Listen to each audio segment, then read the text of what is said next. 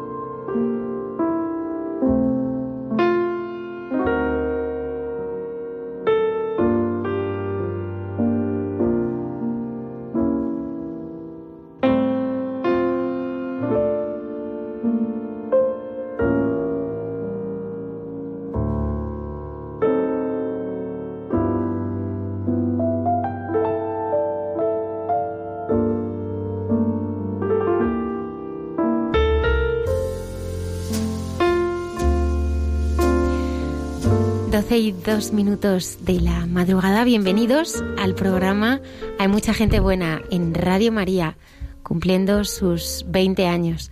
Buenas noches, Padre Isaac. Hola, buenas noches. ¿Qué tal, Almudena? ¿Dónde has estado? Bueno, pues vengo de San Giovanni Rotondo. He estado unos días allí de retiro, de encuentro con el Señor y con Padre Pío. Con muchas cosas que contarnos, seguro. Pues sí, muchas cosas. Padre Javier, buenas noches. Buenas noches, Almudena. Esta noche nos acompañan Juanjo y Valentina. Sí, ellos son salmantinos, han dedicado buena parte de su vida a la enseñanza como maestros, padres de 3 hijos. El mayor, Raúl, falleció cuando tenía 25 años. Ángel es su tesoro, con síndrome de Down, y no menos tesoro Roberto, que nos acompaña también, que es el pequeño de los 3. Y con ellos pues nos van a contar pues una vida que ha tenido experiencias pues duras, pero a la vez llenas de la gracia del Señor. Y ellos también están en equipos de Nuestra Señora, son unos apasionados de la vida de la familia. Buenas noches. Hola, buenas noches. Muchas gracias por estar aquí. A vosotros por invitarnos.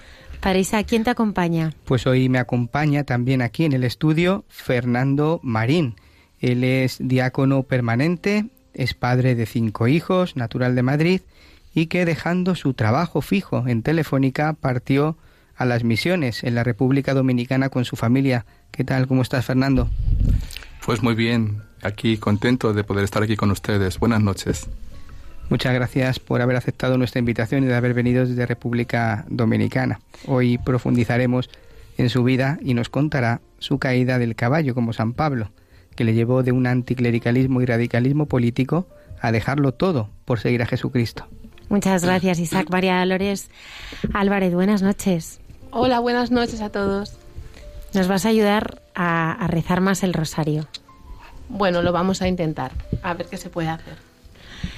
Nuestros oyentes pueden entrar en contacto con nosotros a través de redes sociales, Facebook, Twitter, Instagram, y hay una dirección de correo electrónico de muchagentebuena@radiomaria.es que también recogerá todos vuestros comentarios.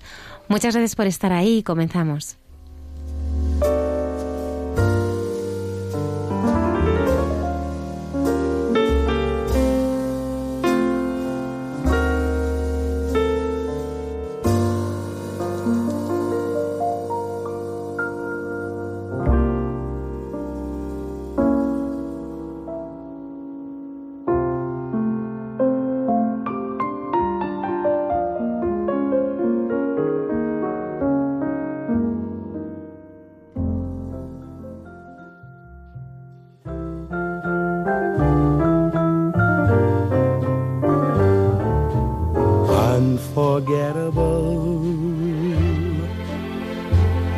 What you are, unforgettable, though near or far, like a song of love that clings to me. How the thought of you does things to me never before has someone been more unforgettable in every way and forevermore. That's how you'll stay. That's why, darling, it's incredible that someone so unforgettable thinks that I am unforgettable too.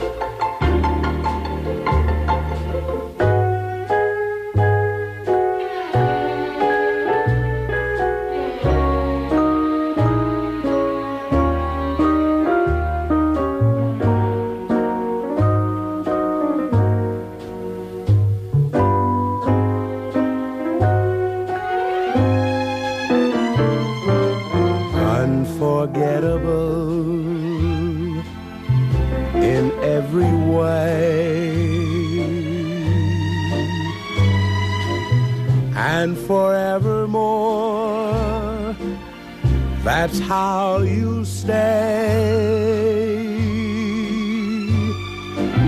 That's why, darling, it's incredible. Esta noche tenemos con nosotros a Valentina y a Juan José, salmantinos, maestros durante muchos años. ¿Cuántos años lleváis ya casados vosotros? Casados, dentro de un año haremos 50. 50 años. Pues esta es la noticia, ¿no? Porque generalmente se celebran mucho las bodas, pero me parece que es tan importante, ¿no? Celebrar 50 años de casados como vais a celebrar vosotros dentro de poquito. En esta vida que vosotros pues ya larga juntos habéis tenido que afrontar muchas cosas, ¿no? ¿Qué ha sido para vosotros la fe en este camino? Pues yo personalmente sin fe, no sé, si hubiera podido vivir, o sea, es que la fe... es la base, para nosotros ha sido la base fundamental para una vida en común muy importante. En cuanto a mí, yo sí, con todo lo que hemos pasado, todas las desgracias que hemos tenido, si no hubiera sido por la fe que tenemos en el Señor, esto hubiera sido una vida insufrible, vamos, esto un infierno aquí en la tierra. Hemos estado buscando, a veces nos hemos quedado muy solos, porque ante las desgracias nadie quiere desgracias, vamos, y entonces huye de las personas o las personas que lo están pasando mal. Pero vamos, nosotros hemos seguido buscando y hemos tenido la gran suerte de que Dios pues nos ha mandado personas que en el camino nos han ayudado, y en este momento pues estamos con mucha paz, con mucha tranquilidad y colaborando en las asociaciones católicas por ese sentido, o sea que vamos, en este momento estamos bien, muy tranquilos. Vosotros definís como buscadores, ¿no? Un camino de búsqueda constante, de ir buscando la presencia del Señor. ¿Cuáles han sido las etapas principales en este camino de búsqueda? Bueno, nosotros el noviazgo lo llevamos, pues un noviazgo muy normal, católico, ¿cómo te diría yo? Pues misa los domingos, confesión, o sea, un noviazgo que entonces no se llevaba mucho. Hemos sido unos novios castos, para que se entienda la palabra. Y luego, pues, siempre nos ha acompañado eso.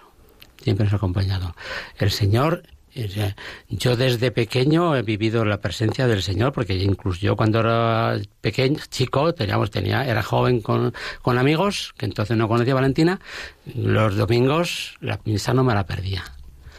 De hecho, yo soy maestro gracias a un sacerdote amigo que se empeñó en que yo tenía que estudiar. Yo estaba trabajando, estaba muy contento en el trabajo, estaba muy bien en Salamanca y el hombre se empeñó. Y bueno, pues gracias a él me hice maestro. Vamos, empecé a estudiar. Luego, gracias a Dios, me encontré a Valentina. Valentina, pues teníamos la misma forma de ser, de pensar, de actuar. Ella estudiaba, yo hacía el bachillerato nocturno y bueno, pues ahí empezó. Esto ha sido ya el camino que hemos seguido. Y que Dios no nos ha abandonado. No es que nos haya abandonado. Ahí hemos sentido a veces que el Señor nos ha dejado. Nos hemos sentido la presencia del Señor cuando hemos tenido pues estos momentos tan malos como la muerte de Raúl y el nacimiento de Ángel, que bueno, fue terrible, porque pues eso, nadie espera.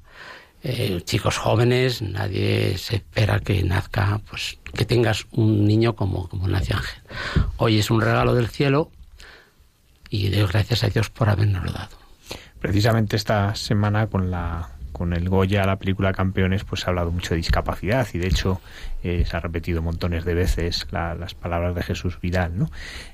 Pero es cierto que aunque ha pasado esto, no nos podemos engañar que la sociedad da mucho la espalda, ¿no? a todo lo que es la discapacidad, especialmente para estos niños y en aquella época que nace más, ¿no? ¿Cómo vivisteis vosotros el encontraros muy solos al afrontar el nacimiento de vuestro hijo de Ángel? Bueno, pues eso, apoyándonos mucho uno en el otro, eso por supuesto para nosotros ha sido fundamental. Y además, pues en la familia, nuestra familia no entendía que hubiéramos tenido un chaval como Ángel siendo jóvenes, pero había que buscarle una solución que nosotros hemos deducido siempre que era un problema de educación, o sea, había que educar.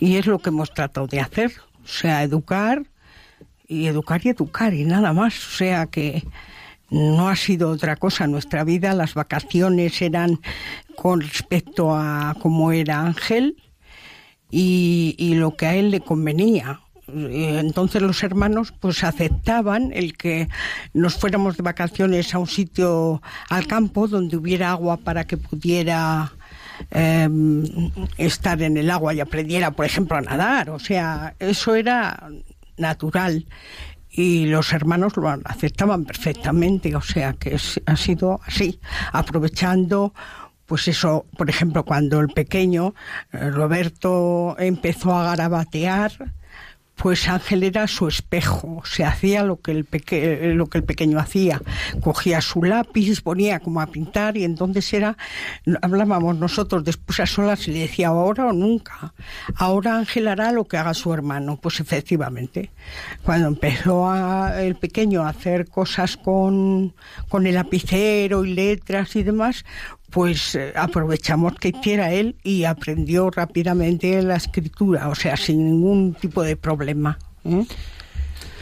Perdona, de hecho, cuando nace Ángel, en cuanto a la sociedad, sentimos un vacío terrible, porque nosotros éramos maestros en un pueblo, claro, los maestros del pueblo, pues todo el mundo te conoce.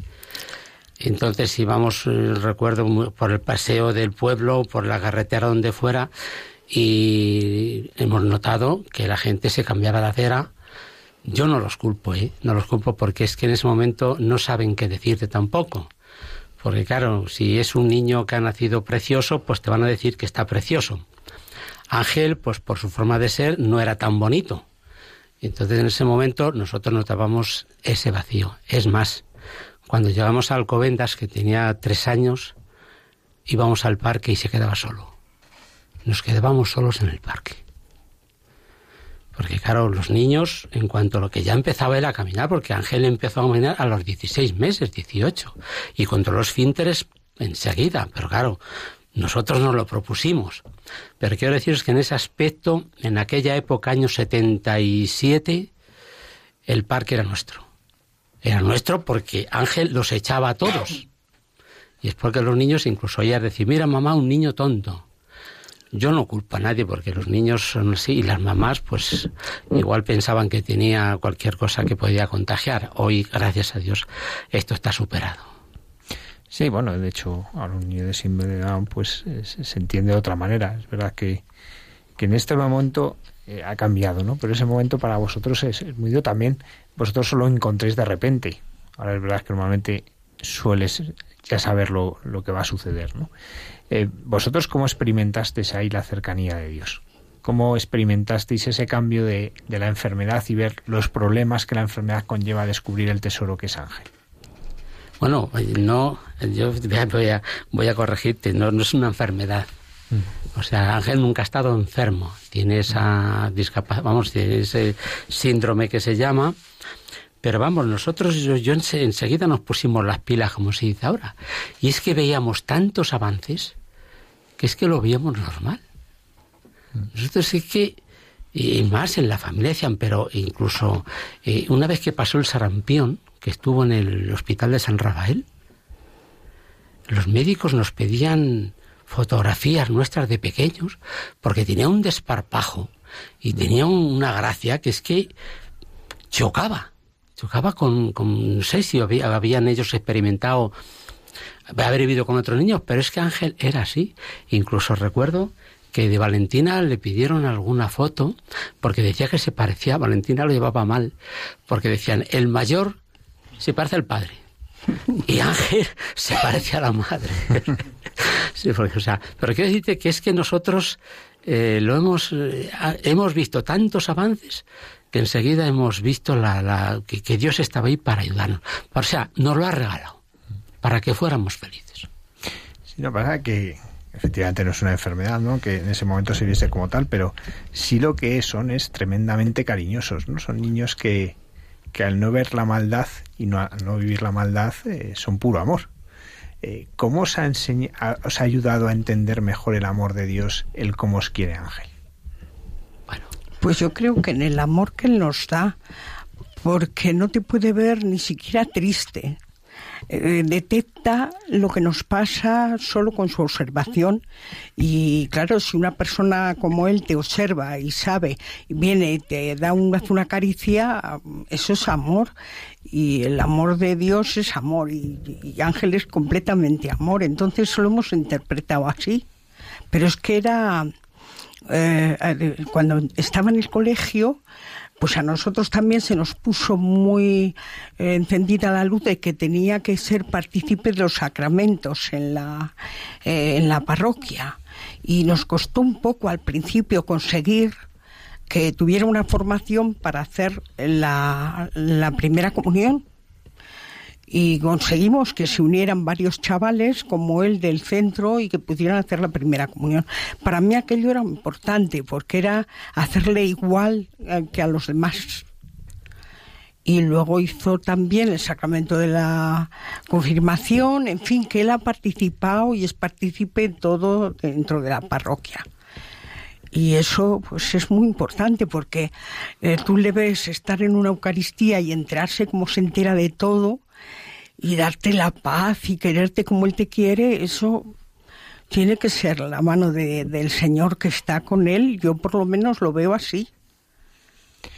Bueno, tenéis 2 hijos más, porque es verdad que Roberto, sí, me imagino que siempre es el hermano de Ángel, ¿no? Porque Ángel polariza las miradas de todos, ¿no? Pero vosotros, vuestro hijo mayor, Raúl, pues fallece con 25 años. ¿Cómo fue ese momento para vosotros? ¿Cómo fue la enfermedad de Ángel, de Raúl, perdón, el cáncer de Raúl y luego la...? Bueno, Raúl hace las oposiciones a magisterio por educación física y, bueno, pues un día viene a casa diciendo que le duele una por la parte de la cadera, que tiene un dolor ahí. Bueno, pues como es profesor de educación física, hace deporte, juega al fútbol, pues habrás tenido una caída... Total que, bueno, parece ser que el dolor no remite y entonces ya empieza el peregrinaje por los médicos. se lo detectaron cuando ya no había remedio. A los, esto fue, empezamos en el mes de abril, o marzo-abril, a mediados de curso, pues que si pruebas por aquí, que si análisis por allá, y no daban con la tecla. Total, que ya una vez nos mandan a hacer una prueba muy específica y nos dice el médico que tiene un tumor en zona blanda, en el muslo, que es un sarcoma de Ewing, pero que está en zona blanda. El sarcoma es mortal de necesidad, pero si lo tienes en un miembro, a la altura de la rodilla, y te operan, te puede salvar. Pero en la cadera era imposible. No obstante, estuvieron los médicos mareando la perdiz, no sabían. Porque, claro, los despistó mucho lo de la zona blanda. Porque siempre se manifiesta en el hueso. Y así estuvimos hasta el mes de noviembre. Que ya nos dicen que, bueno, ya sabemos lo que es, e ingresan en Moncloa, le hacen las pruebas pertinentes y a los 5 ya nos dicen que Raúl no tiene solución. O sea, que es que nos pongamos como pongamos, tiene afectado el hígado y el pulmón.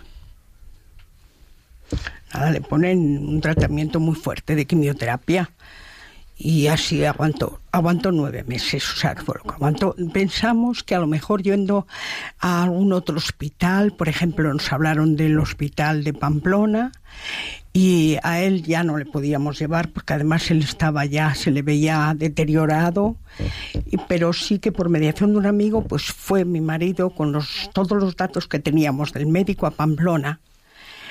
Y claro, él estaba esperanzado, porque él sabía lo que tenía, pero la esperanza él no perdía. Y cuando vino el padre, a mí me dijo lo que le habían dicho: usted tiene otros 2 hijos, preocúpese de esos 2. Pero a él no se le podía decir eso. Y entonces pues le dijimos que aquí el tratamiento era bueno, que había que seguir con ese mismo tratamiento y que adelante y nada más. Hasta el día que se murió estaba contando chistes, o sea que tenía las enfermeras y se iba a la sala de enfermeras o venía alguna y le contaba un chiste, vete y cuéntaselo a las otras. Era de comunión diaria, venía el sacerdote en el hospital y le daba la comunión y me decía: mamá, si no fuera por esto no podía aguantarlo. Resisto porque me estoy recibiendo al Señor. A mí aquello me llenaba de satisfacción. Sinceramente, yo decía, si él lo aguanta y él tiene esa fe, no voy a tener yo, pues tengo que tenerla ahí. Le decía, pues claro, hijo, la perdías, la fe a ratos yo la perdía. Yo el día que murió, que ya vimos que se ponía mal y tal, pues me tuve que salir de la habitación, o sea, yo ya no podía aguantar y me salí, y entonces la enfermera me agarró por los brazos, me pegó unos golpes contra la pared sin hacerme daño, nada más decirme, por favor, tiene que entrar. Y dije, no puedo, es mi hijo, y no puedo, se está muriendo. Y entonces me dijo la señora, la enfermera, dice, pues no le queda más como madre. Y mi reacción fue, si María vio morir a su hijo, yo no voy a ser menos que ella, con su ayuda lo voy a conseguir. Y entré en la habitación y le pedí a la Virgen que me ayudara para estar con él. Él ya tenía los ojos cerrados, nada más dijo, quiero morir, un grito, quiero morir, y murió. Y la Virgen me dio fuerza, si no es por aquello, eso no se puede aguantar, y se aguanta. ¿Mm? Y lo aguanté por eso. Hablas de la presencia del Señor. Esa noche, porque nosotros venían a ayudarnos sobrinos para quedarse con él, porque claro, nosotros estábamos ahí todo el día con él, teníamos que ir a casa, estaba Roberto, estaba Ángel, y esa noche decidimos quedarnos nosotros. Una sobrina que nos quería muchísimo, dice, yo me quedo, tía, dice, no, esta noche nos quedamos los 2. Ahí vi yo la presa ahí, después, claro, en ese momento no, pero Dios en ese momento quiso que nos quedáramos con él. Su madre estaba a un lado de la cabecera de la cama y yo al otro, murió entre los 2, o sea que quiero decir que hasta ese regalo hemos tenido de verle, hombre, verle morir no es agradable, pero por lo menos vimos que Dios se lo llevó y descansó, porque es que pasó, estuvo 2 o 3 horas en un estado de coma que aquello era espantoso.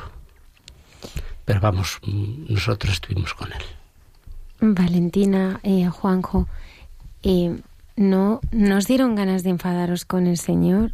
De pedirle explicaciones, de decirle por qué. ¿Cuál fue vuestra primera reacción? Bueno, la primera reacción fue que dijo: descansa, porque has sufrido muchísimo. O sea, fue eso, descansa en paz, porque ya... Y bueno, pues yo estuve unos meses que yo no sabía dónde estaba. O sea, no sabía si estaba Dios, no estaba Dios, porque recuerdo que nosotros cuando nació Ángel vinimos a un psiquiatra en Madrid que nos estuvo atendiendo, y luego cuando murió Raúl, pues fuimos al mismo psiquiatra, claro. Y él se consideraba ateo, decía: pedirle a vuestro Dios. Nos decía: pedirle a Dios, a vuestro Dios, para que os ayude. Decía: agarraos a la lectura. Pero te ponías a leer y era imposible, porque es que no leías dos letras, noches sin dormir. Bueno, a mí concretamente, bueno, los dos. Él muere el 1 de agosto, que es que hay que decir otra cosa. El 1 de agosto nos casamos nosotros. Si es que parece que, yo no sé si es que son casualidades de la vida o que el destino está puesto así. Yo creo que las casualidades no existen. Entonces... ya no sé qué iba a decir. Pues que era un día muy bonito. El día 1 de agosto lo celebrábamos siempre juntos. Cuando ya eran ellos un poco mayores, pues eran ellos los que organizaban la fiesta del aniversario de boda de los padres, y salíamos juntos. Unas veces íbamos al parque de atracciones, otro día a otro sitio, y estábamos con ellos. Y bueno, pues al morir el día 1 de agosto, pues... fue eso, mucha casualidad o no mucha casualidad, pero seguimos intentando, y además con Ángel hay que hacer fiesta el día 1 de agosto. Y entonces, pues la fiesta es ya organizada un poco por nosotros, es y hacer la Eucaristía para pedir por el hermano. Él lo lleva bien, vamos, él, Roberto, igual, claro, nos juntamos todos y luego nos vamos a cenar. O sea, hay que celebrar la fiesta de los padres y la fiesta de la muerte de su hermano. Y así lo hemos ido llevando. Quiero decir que a nosotros nos ayudó mucho. Él muere el 1 de agosto y el 1 de septiembre nosotros empezábamos las clases. El trabajo es una liberación.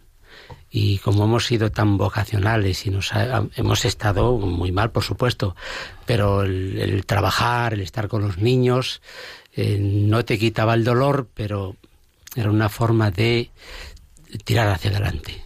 Porque claro, no nos podíamos quedar en casa, no podíamos estar pensando siempre en qué desgracia hemos tenido, que lo pensabas todos los días, y sigo pensando todos los días, me acuerdo todos los días de él. Pero ya es distinto. O sea, el trabajo fue para nosotros una liberación. ¿Y cómo se va saliendo de ese estado, aparte de que trabajo libre, pero cómo se va saliendo de ese estado? ¿Cómo uno va descubriendo que Dios, lejos de abandonarle, ha estado muy presente? Yo creo que lo que más nos ha ayudado a nosotros ha sido el encontrar los matrimonios de Nuestra Señora, porque... unos amigos, muy amigos de mi hermano, porque es que también mi hermano murió 3 meses antes. Mi hermano, que era como mi padre, y padre de mis hijos, porque los quería muchísimo, y estaba aquí soltero en Madrid, y entonces pues le teníamos como si fuera él, no sé, un mástil, ¿no?, que nos ayudaba. Y resulta que le dio un infarto y murió de repente 3 meses antes que Raúl. Aquello fue otro mazazo, que yo ya era como un zombi, que me tenía que preocupar de mi hijo porque era lo más importante. Pero no tenía fuerzas, aquello era terrible. Y bueno, pues no sé por qué he mencionado lo de Ramón, pero... por lo de los equipos, porque unos amigos de mi hermano, muy gente muy maja, maestros también, eran íntimos amigos de mi hermano, y entonces vinieron a vernos varias veces y trataban de ayudarnos. Ellos vivían en Madrid, pero iban, y el día que aparecían parece que nos espabilábamos un poco, y nos hablaron de estos equipos. ¿Por qué no intentáis en la parroquia? Tenéis que volver, porque ya habíamos dejado de ir a la parroquia porque la gente te miraba un poco raro, y dejamos de ir. Y entonces, pues, dijeron que ellos iban a enterar y nos metieron. El hecho de estar con esa gente que para nosotros ha sido, pues, una maravilla, porque es que la acogida que hemos tenido. A veces nos echaban la bronca, sobre todo a mí. A mí, una de las mejores, era viuda, y de las mejores que más hemos querido en el grupo, me echaba una bronca de miedo, porque me decía que por qué tenía yo que tenía que cambiar de actitud. No puedo, le decía. Bueno, yo quiero verte de otra manera. Ya me echaba el sermón, luego me suavizaba, pero esa acogida nos ayudaba. Nos daban trabajo para el mes, a ver cómo podíamos, con más oración, sobre todo la oración. Había que trabajar la oración, que era muy importante. Claro, nosotros orábamos, pero en los equipos la oración en el matrimonio es fundamental. Y entonces que nos costó un poquillo empezar a orar juntos. Eso nos ha ayudado muchísimo.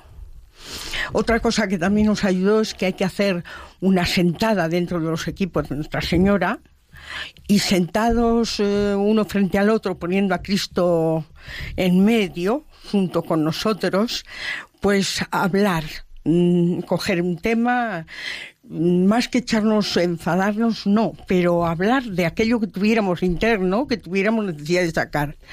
Bien, solo recuerdo haberlo hecho una vez.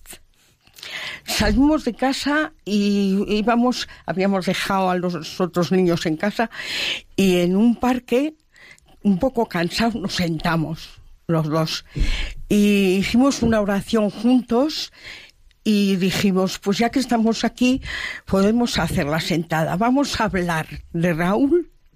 Habíamos ido muchas veces con él allá al parque, y nos pusimos a hablar de Raúl, de nuestro hijo, ya muerto, claro. Y de repente apareció una compañera nuestra que siempre nos ha querido mucho, y al vernos nos dio un abrazo. ¿Y qué estáis haciendo? Pues mira, aquí estamos hablando con el Señor, necesitábamos...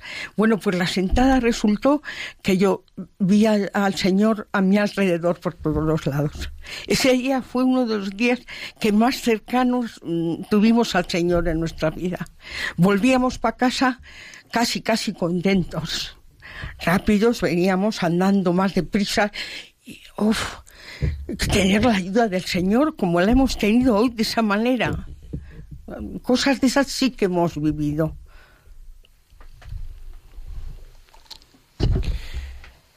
En este camino de equipos de Nuestra Señora, pues hay varias partes, ¿no? Una es esa reflexión, ¿no? Es vosotros cómo os ha ido ayudando a descubrir más la profundidad de vuestro matrimonio, de lo que vivís en el matrimonio, de lo que significa como sacramento.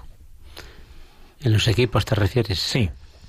Bueno, nosotros éramos un matrimonio, siempre hemos estado dentro de la iglesia, en la fe, pero éramos un poco de andar por casa.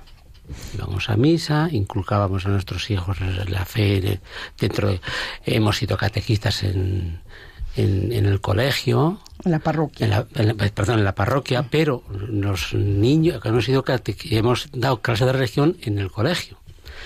De hecho, yo el curso de Roberto lo tuve 8 años. Lo cogí en primero y lo dejé en octavo. Fui su tutor durante 8 años. Cuando llegó la época de la primera comunión, si tenía 35 alumnos, 34 iban a hacer la primera comunión. Porque uno de los niños era testigo de Jehová. Entonces yo desde el colegio salía con ellos como si fuéramos a una excursión, y íbamos a la parroquia. Y allí les preparaba yo los 2 años que tuvimos, entonces eran 2 años, para prepararlos para la primera comunión. O sea, que eso sí, en ese sentido... O sea, éramos un poco... a ver si me explico. Hasta ahí. Luego la misa, colaborar en la parroquia, pero nada más. Entonces, en los equipos hemos profundizado mucho más.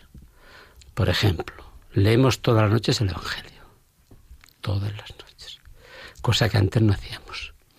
Todavía nos cuesta rezar, sí nos cuesta, por lo menos a mí el rosario me resulta pavoroso, siento decirlo, pero bueno, comprendo que hay que rezar, la oración es fundamental.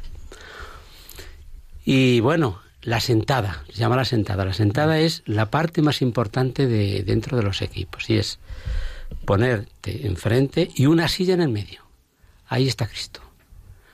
Y todo en plan positivo, decirnos a la cara las cosas que hay que mejorar o que no hay que mejorar, pero que hay que, o sea, sincerarnos. Entonces los equipos, como es continuo, porque luego tenemos otro tipo de reuniones, pues se ha mantenido, hemos elevado un poco la espiritualidad, por decirlo de alguna manera. A eso nos han ayudado mucho los equipos. Aparte luego, claro, pues paliar un poco toda la desgracia que tuvimos con Raúl, que fue pues dar mucha ayuda. Ayuda pues en ese aspecto y en todos otros aspectos, invitarnos a su casa a comer, ir al campo con ellos, así, en fin, un poco a paliar todo esa tristeza que teníamos. Vosotros que vais a cumplir pronto los 50 años de casados, ¿cuáles son las claves para un matrimonio unido? ¿Cuáles son vuestras claves para haber vivido esta unión en el matrimonio? Bueno, pero es que hay otra cosa. Aparte de estar juntos, hay gente que hablas y es que dice que si somos marcianos, porque hemos trabajado 50 años juntos, en el mismo colegio, viéndonos todos los días. Y dice la gente que eso es inaguantable, que cómo es posible. Pues mira, aquí estamos. Pues no sé si será por la gracia de Dios o porque nos queremos mucho, porque somos muy sinceros, porque nos enfadamos poco, porque Valentina es muy lista, porque es verdad, yo me dejo llevar por ella, que es verdad, yo comprendo que la mujer es más lista que el hombre en ciertos aspectos y yo me dejo llevar mucho por ella. Yo creo que lo que más influye, por supuesto, es el amor. Es que el amor es la base de todo. Y entonces, donde hay amor, pues, hombre, te puedes enfadar por alguna cosa y a veces hasta es necesario, ¿no? Si aquello que estás haciendo no está bien o te parece que aquello no está bien, pues hay que, para eso estamos, para sentarnos y hablar. No quedarnos con nada dentro. Eso es muy importante. Y nada más, o sea, que yo no le veo más... Y nada menos. Y nada menos. Es difícil, yo lo veo muy difícil, pero es muy agradable, muy bonito. Mm. ¿Y cuál es la clave también para educar a los hijos transmitiéndoles la fe? Porque una de las desgracias que estamos viviendo es que se ha perdido la transmisión de la fe en buena medida, ¿no? Ya lo decía... el Papa Benedicto XVI, incluso antes de ser Papa, hablaba de esta pérdida de transmisión de la fe, ¿no? Pues porque no se ha sabido transmitir la fe a la generación de vuestros hijos, en general no se les ha sabido transmitir la fe. ¿Cuáles han sido las claves para vosotros? Yo, luego dices tú si te parece un poco, pero a mí la clave fundamental me parece que es la educación y el ejemplo. Es lo más importante. Creo que no ha habido una fiesta que hayamos ido si antes había que ir o a la catequesis o a misa, por ejemplo. Pero no a misa de cualquier manera. O sea, si no se puede ir a misa, pues no pasa nada. Pero si vamos a misa, vamos con todas las de la ley. Que la misa te diga algo que te sirva. Y eso es lo que hemos tratado de transmitirles. Hombre, yo hubiera estado más a gusto de paseo o en el cine, pero no. Estaba más a gusto a que mis hijos vieran y yo creo que eso nos ha dado resultado. Que el ejemplo y nada más. Y la educación, claro. Hemos sido duros con ellos en general. Pues no les hemos permitido muchas cosas, pero... no me arrepiento, lo hemos hecho creyendo que lo hacíamos por su bien, desde luego, porque hemos sido duros con Ángel, hemos sido duros con todos, con los tres.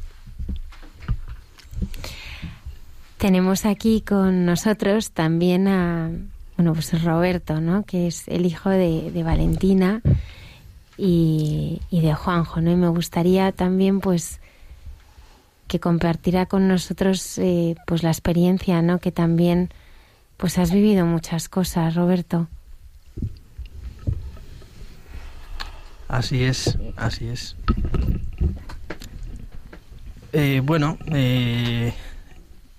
No sé muy bien así en general qué decir, pero En cuanto a la transmisión de la fe, que era la última pregunta, pues y el cómo se hace esto de la educación, pues yo me he sentido muy amado.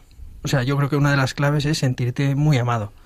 Y dice, bueno, hemos sido muy duros con ellos, ¿no? Decía mi madre, hemos sido muy duros con ellos. Y puede ser verdad, pero por encima de sentir que fuera duro o no, yo me he sentido amado.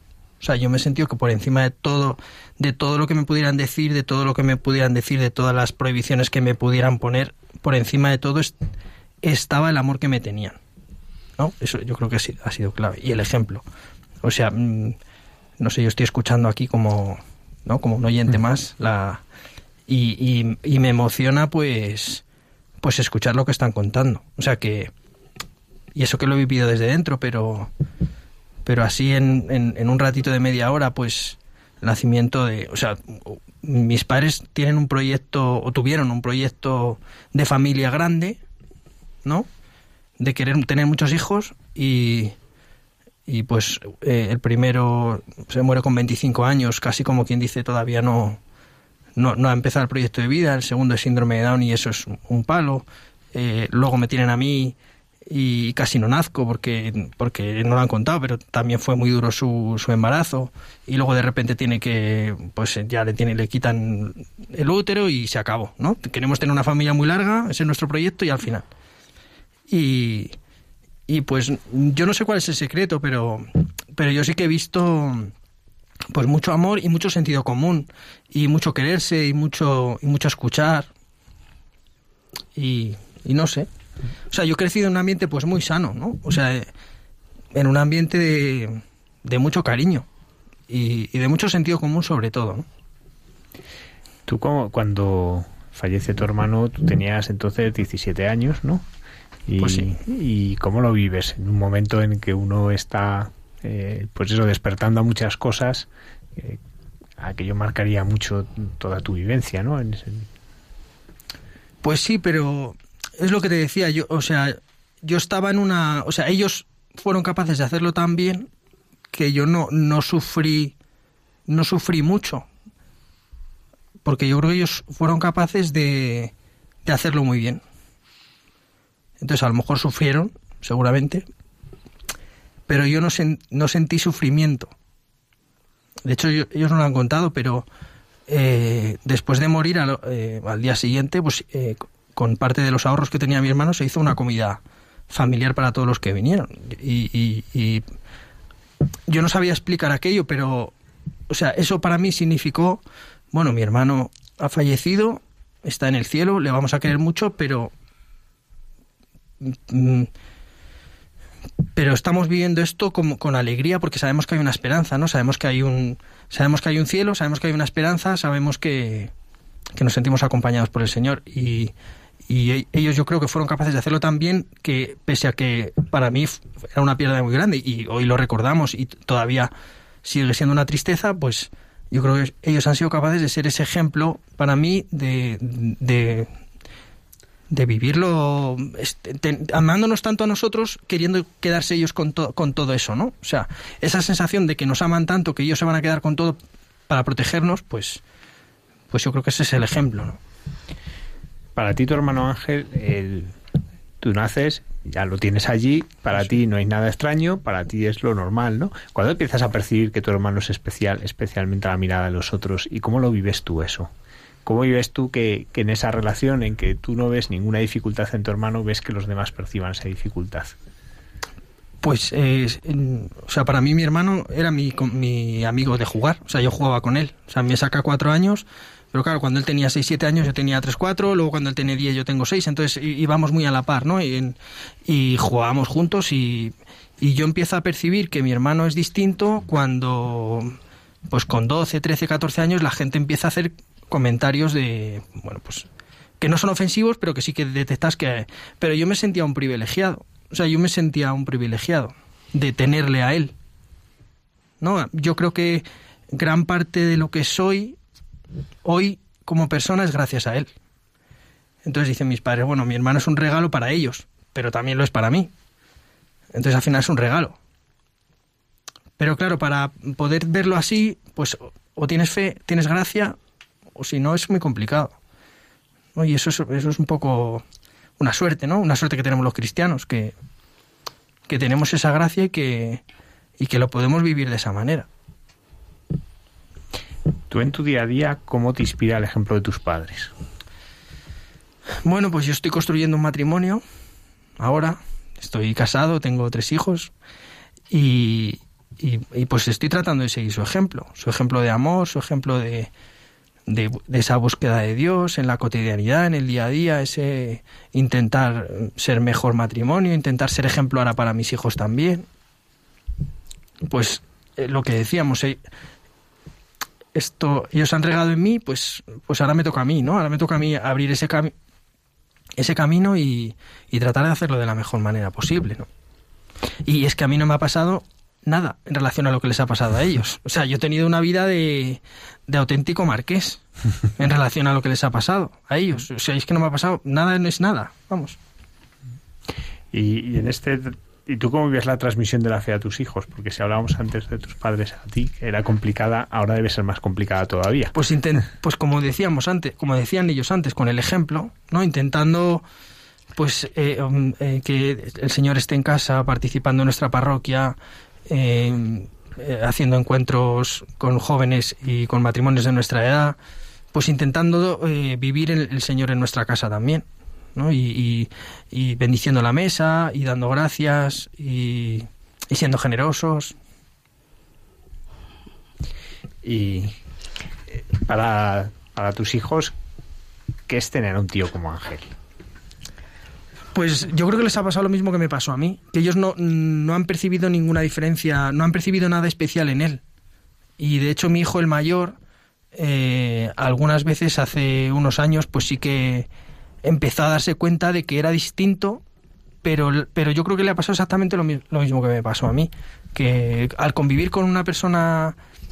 Es que al final mi hermano, que es Down, hace una vida completamente normal. O sea, él trabaja, es casi independiente, es una persona completamente normal. O sea, lo único diferente que tiene es que es más cariñoso que las demás personas, que te quiere más que nadie y por lo tanto es que eso lo hace mejor que otras personas. Valentina, ¿el Señor es fiel? ¿El Señor es fiel? ¿El Señor? Sí, Jesús es fiel, fiel. Sí. ¿Nunca te ha fallado? Cuando lo he buscado y lo he encontrado, no. No me ha fallado. Me ha fallado cuando yo no lo buscaba y me venían las cosas en la vida. Entonces sí, pero trataba de buscarlo porque sin él yo no sabía vivir. Era imposible. Fue en el norte cuando estuvimos, y conocéis un poco el plan, pero no es tema de hablar ahora quizá de ello, ¿no? Pero nosotros vivimos 10 años allí, mis hijos nacieron allí, éramos muy felices, pero el tema político, aquello se tergiversó nuestra vida y dejé de creer en el Señor que allí me estaban enseñando. Lo digo sinceramente y no me importa, porque es que ese Señor no me valía. O sea, necesitaba al Señor que yo había conocido, y ahí sí que tuve a mi madre muy inteligente, se dio cuenta y me preguntó muchas cosas. Las madres solemos investigar y ella me investigó a ver qué nos estaba pasando, y estábamos casados y tal, y le dije lo que había. Digo, yo no puedo creer en lo que me están enseñando y voy a... Estaba aquí.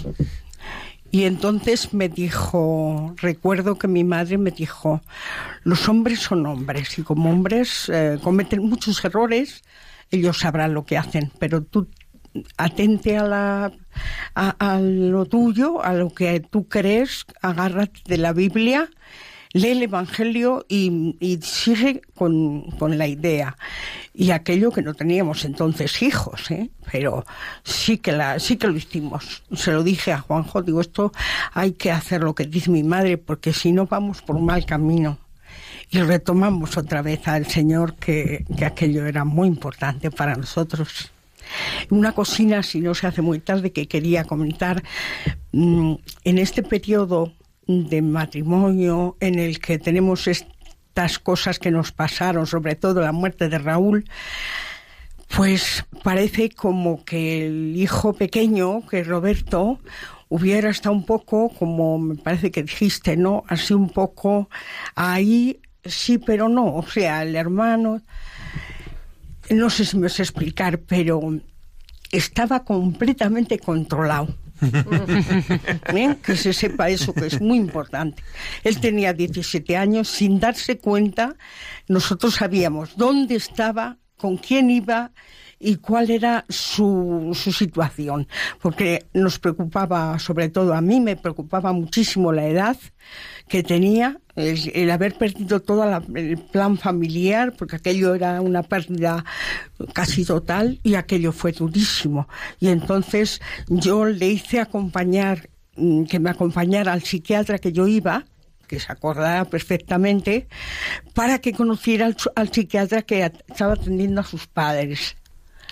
Y dijo, estuvo hablando, yo ya me había puesto en contacto con el médico para que, por favor, a mí no me tratara. Ya sabía cuál era mi situación, pero yo quería saber cuál era la situación de este chaval de 17 años. Y entonces le hizo muchas preguntas y cuando luego estuvimos con él, me dijo a mí concretamente, pero también a su padre, estar tranquilos porque tiene la cabeza muy buena, muy bien amueblada y sabe lo que quiere y lo que hace.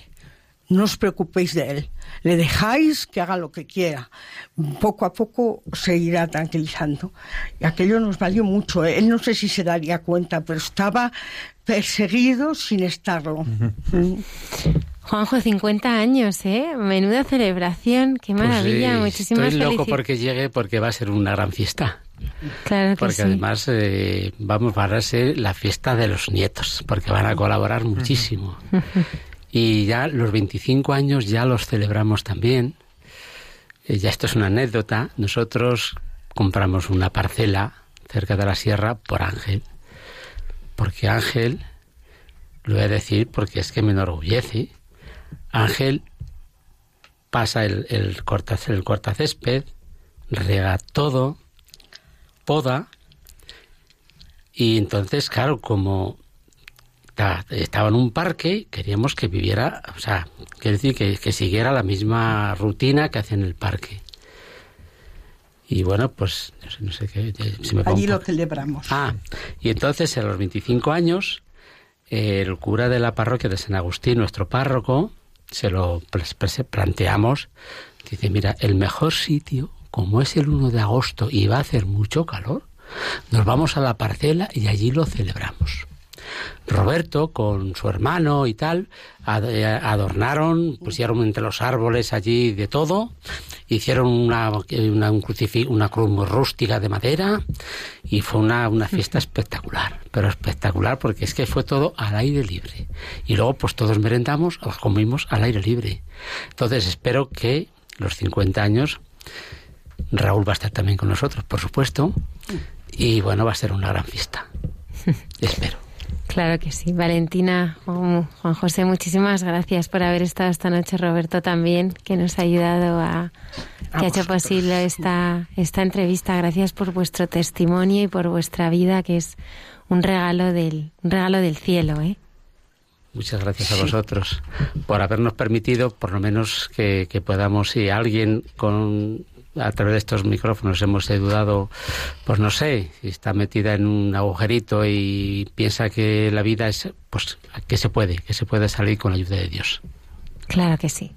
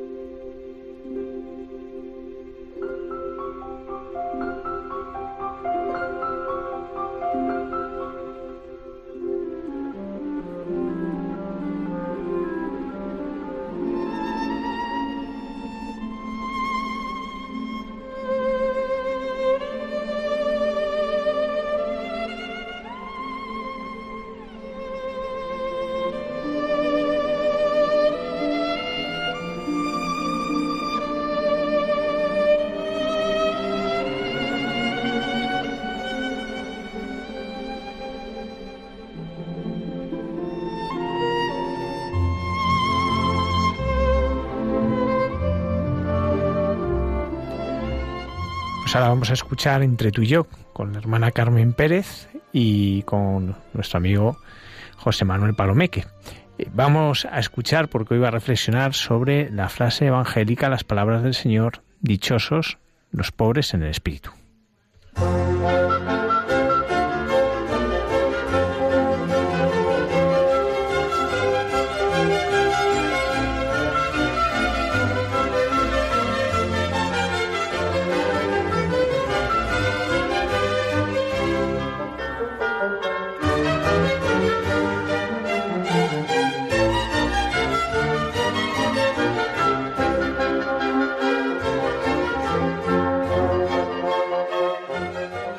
Buenas noches, nuestros queridos radioyentes.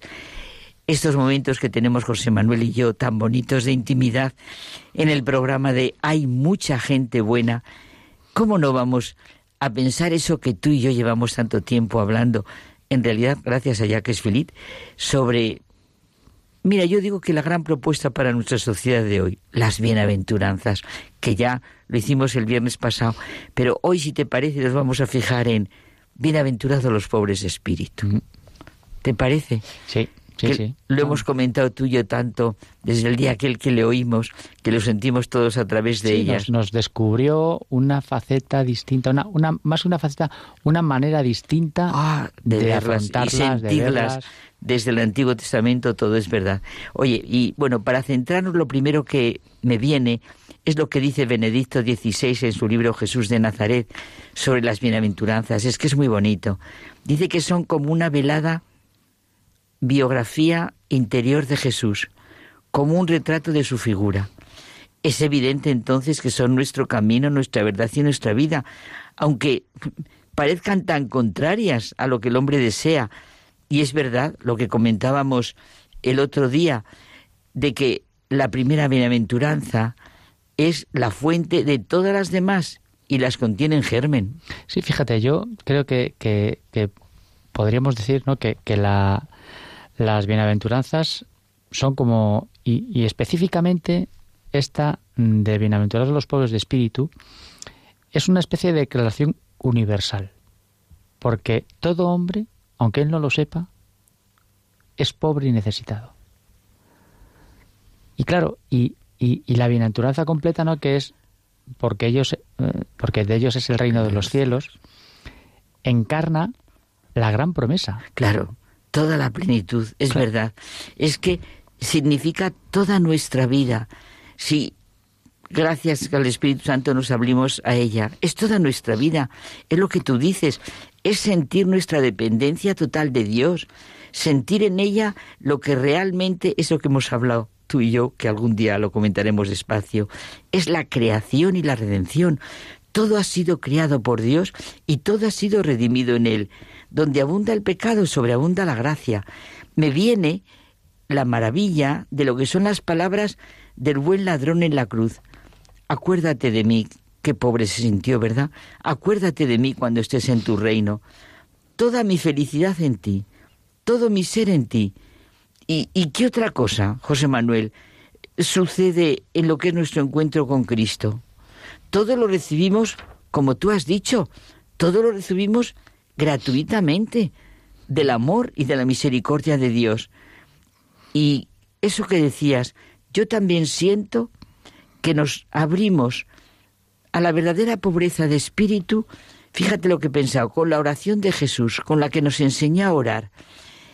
Ya desde las primeras palabras, Padre nuestro, expresión, como tú decías, de nuestra relación, de nuestra dependencia total con Él, de la necesidad de protección, de ayuda, de confianza, de seguridad, de certeza, ir por la vida sabiéndonos hijos del Padre que está en los cielos, y como tú acababas, la bienaventuranza, que es la plenitud de la felicidad.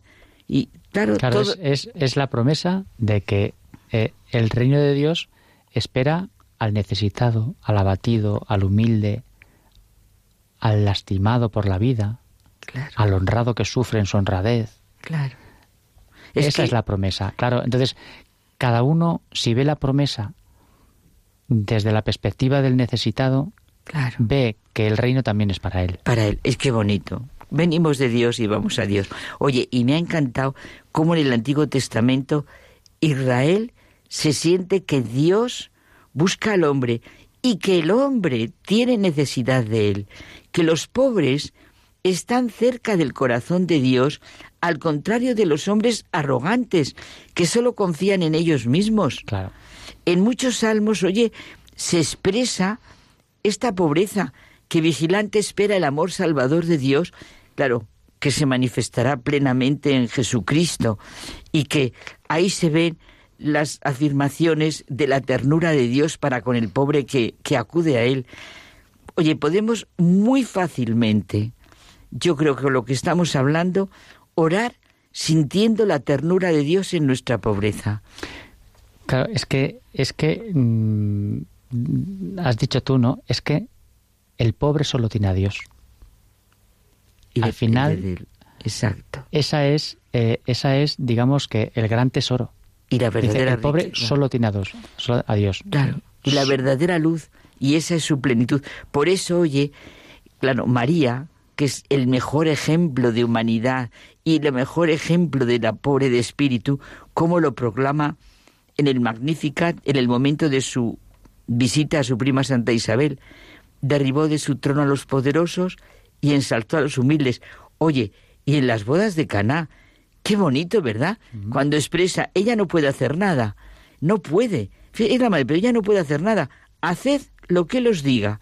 Pues expresa la vida de María en la Iglesia, la madre de cada ser humano por voluntad de Dios. Ella es la bienaventurada pobre de espíritu. En el Nuevo Testamento se presenta ya en toda la vida de Jesús, desde que se encarna y nace que se hizo pobre para nuestra riqueza. Y en el Sermón de la Montaña estalla completamente esto, que tenía que ser una lectura constante para nosotros, pero algo de decirlo siempre, siempre con las manos que se abren y dan, y así preparados siempre para la bondad de Dios que da, porque eso es nuestra vida y nos lo enseñó Jesús. Fíjate, dice Jacques Philippe en el libro que tanto nos gusta. En el que tú me has regalado. En los libros que tiene que tanto nos gusta. Sí, pero ese último que tú me has regalado, que sí, es que me encanta. La verdad es que es absolutamente recomendable. Dice que cuanto más profundo es el encuentro con Dios, más pobre y humilde se hace el hombre. Es precioso, y es verdad. La pobreza y la humildad, José Manuel, son la verdadera experiencia de Dios. Claro, por eso dice Teresa de Jesús que la humildad es andar en verdad. Solo Dios ha sido capaz de anonadarse, eso es un misterio, como lo vemos en el misterio de Cristo. Descendió a la profundidad de la pobreza, de la humillación, del sufrimiento. Dios nos habló como hombre a los hombres. Bueno, tenemos que acabar, pero hemos de pensar y orar con la pobreza de espíritu en relación con Dios, con los demás, porque es muy bonito pensar, como nos dice Jacques Philippe, la pobreza en relación con Dios, con los demás y con nosotros mismos.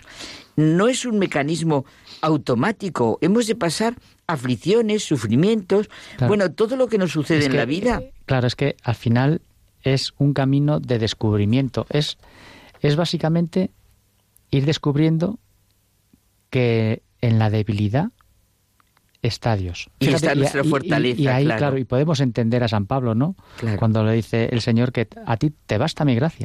Y todo lo puede en aquel que me conforta, que me encanta. Claro. Por eso dice el Papa Francisco que para ser feliz y bienaventurado se necesita, ante todo, convertirse, fíjate, convertirse, apreciar y vivir los dones de Dios. Y claro, eso tiene una doble dimensión, una relación a los bienes, gustar de lo esencial, compartir, renovar la maravilla por la bondad de las cosas, y no eso de cuanto más quiero más tengo, si me estás diciendo que acortar. Sí. Y la otra dimensión en relación con Dios, que supone la acción de gracias y la alabanza. El pobre de espíritu, José Manuel, no confía en sí mismo, sino que vive de lo que tú y yo nos repetimos tanto, de la confianza, de la esperanza, y se preocupa y escucha a los demás con respeto. Y perdona, la última expresión que dijiste tú. El pobre de espíritu tiene despierta la meta del reino de los cielos. Claro, es que... Gracias por tu enorme regalo, José Manuel. Hasta la semana que viene. Buenas noches.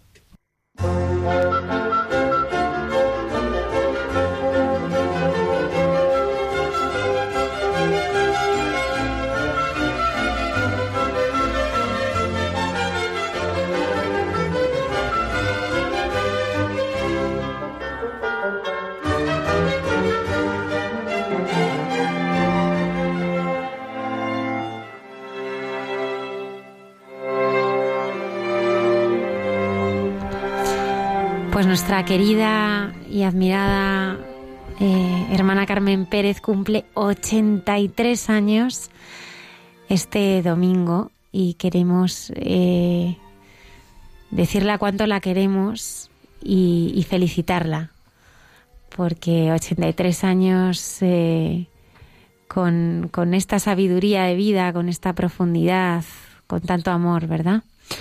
Sí, y tanto bien que ha hecho y tanto bien que hace. Eso le deseamos un feliz cumpleaños y que sean muchos más. Podamos disfrutar de ellos. 1:10 de la madrugada. Padre Isaac, nos presentabas al principio del programa a Fernando Marín. Él, como hemos dicho, es padre de 5 hijos. Él es diácono permanente, natural de Madrid, pero que dejó su trabajo y partió a las misiones a República Dominicana. ¿Qué tal estás, Fernando? Muy bien, gracias al Señor, contento de poder estar con ustedes en esta noche. Buenas noches. Qué bien. A mí me gustaría entrar en tu vida y ver un poco cómo Dios ha abierto tus ojos, ha tocado tu corazón, cómo Él ha salido a buscarte. Yo me gustaría que me contaras un poco cómo eras tú cuando eras pequeño, cómo ha sido tu infancia. Bueno, tuve el privilegio de estudiar en los Hermanos de la Salle, en el Colegio Sagrado Corazón de Jesús, en la calle Herrera Oria, un colegio religioso. También tuve el privilegio también de ser monaguillo del padre Cesario Gavarain, el que músico de la música religiosa.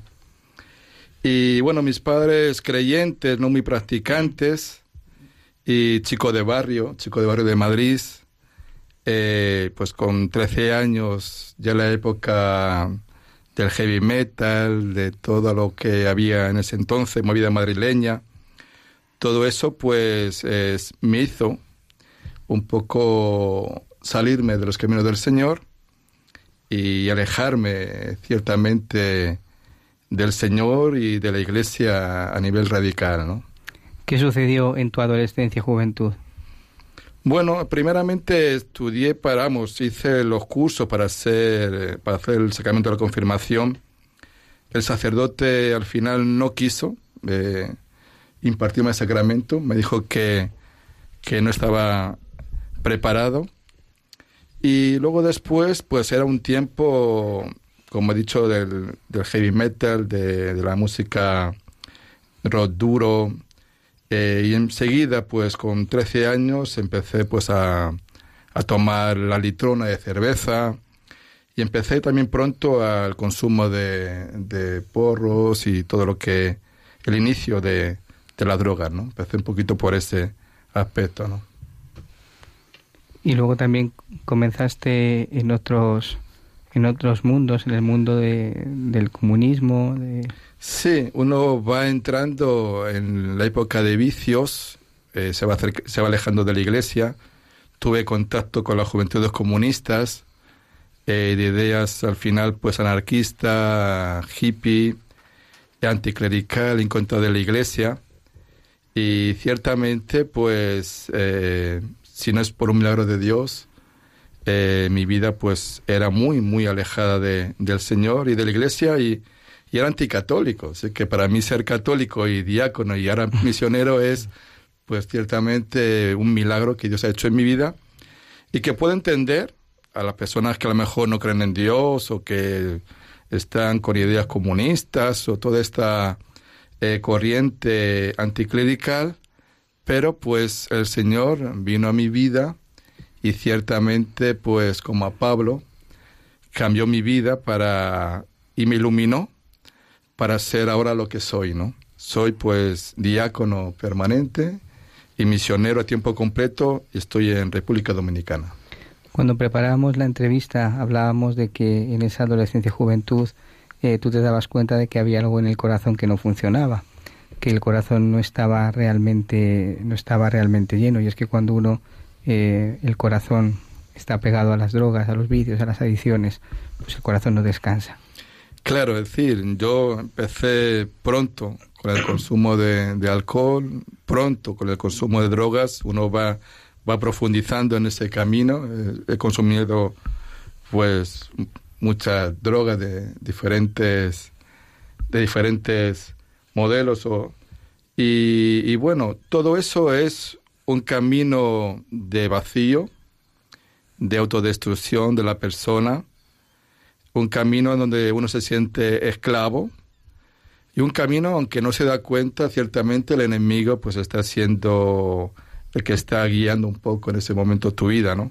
De ahí viene, pues, estuve en las juventudes comunistas, yo estuve en Riaño en su tiempo protestando por el pantano, y bueno, pues he sido una persona muy alejada de Dios, no creyente, estaba pues con ideas, como digo, comunistas, hippie, muy liberal. Para mí el pecado no existía, y tampoco tenía mucha creencia en Dios ni nada de eso, ¿no? Como que no me daba lo mismo, ¿no?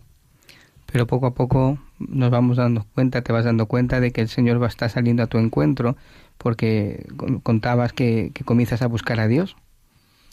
Sí, ciertamente Dios se hizo presente en mi vida en diferentes maneras. Ahora recuerdo, por ejemplo, con 18 años...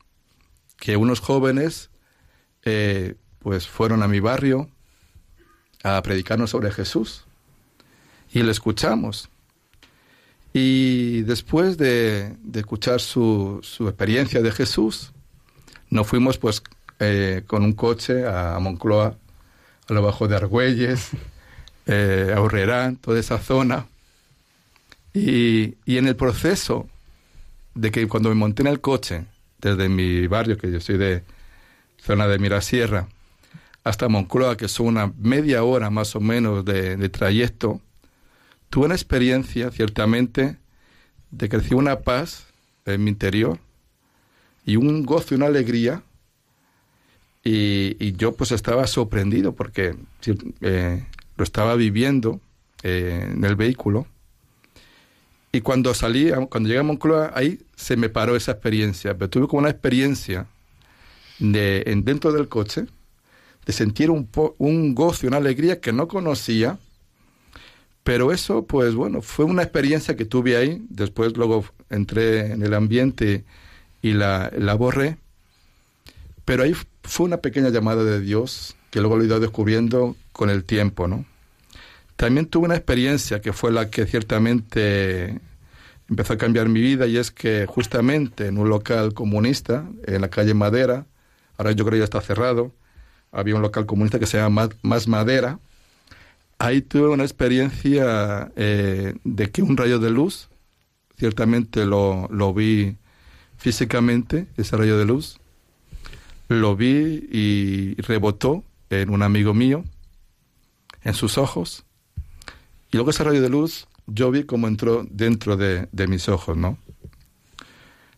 Cuando entró ese rayo de luz en mis ojos, yo también oí una palabra que me dijo, como que esperase algo antes de ver el rayo, como que esperase un poco esa experiencia. Cuando recibí ese rayo de luz en mis ojos, tuve una visión como de almas. En ese momento vi a las personas que tenía alrededor, cómo en su interior eran, ¿no? Fue una experiencia un poco... la verdad es que fue para mí real, pero claro, yo me la callé. Yo aquí le voy a contar que he visto un rayo de luz que entró dentro de mi ser, dentro de mis ojos, pero ciertamente a partir de esa experiencia con mi rayo, con ese encuentro con la luz, sin darme cuenta y sin ningún esfuerzo, dejé mi consumo de drogas, dejé mi consumo de alcohol, y luego después, a los 4 meses, estaba de viaje en República Dominicana, y un amigo mío, pescador, pescando langostas, Él se tiraba a bucear sin hacer la descompresión, porque él iba como de que sabía mucho. Y cuando él salió del agua, pues ciertamente me avisaron porque tenía burbujas en su cuerpo, tenía burbujas de aire comprimido, estaba en la playa revolcándose de dolor porque él... pues le dolía, estaba como con dolores en las piernas y con un fuerte dolor en su cuerpo. Y yo estaba allí en la República Dominicana y como era el turista, el gringo que tiene cuartos, me buscaron para que un poco fuese a buscar a mi amigo, cogiese una guagua, lo llevase a la capital, que eran unas 6 horas de viaje, para llevarlo a una cámara de descompresión, para que así se pudiese sanar, porque estaba en la playa revolcando ese dolor y justamente con esas burbujas en las piernas y rodillas. Cuando yo llegué a ese problema de mi amigo en la playa allí en República Dominicana, en Las Terrenas, yo no sé por qué, después ya había tenido experiencia del rayo de luz, pero dije, Dios mío, ayúdame. Y sentí, pues, tocarle con mis manos sus pies, sus piernas. Cuando le toqué las manos, le toqué sus piernas con mis manos, él sintió un fuerte calor en sus 2 piernas que le quemaba, y a los 5 minutos este pescador se levantó sin dolores y se levantó sano.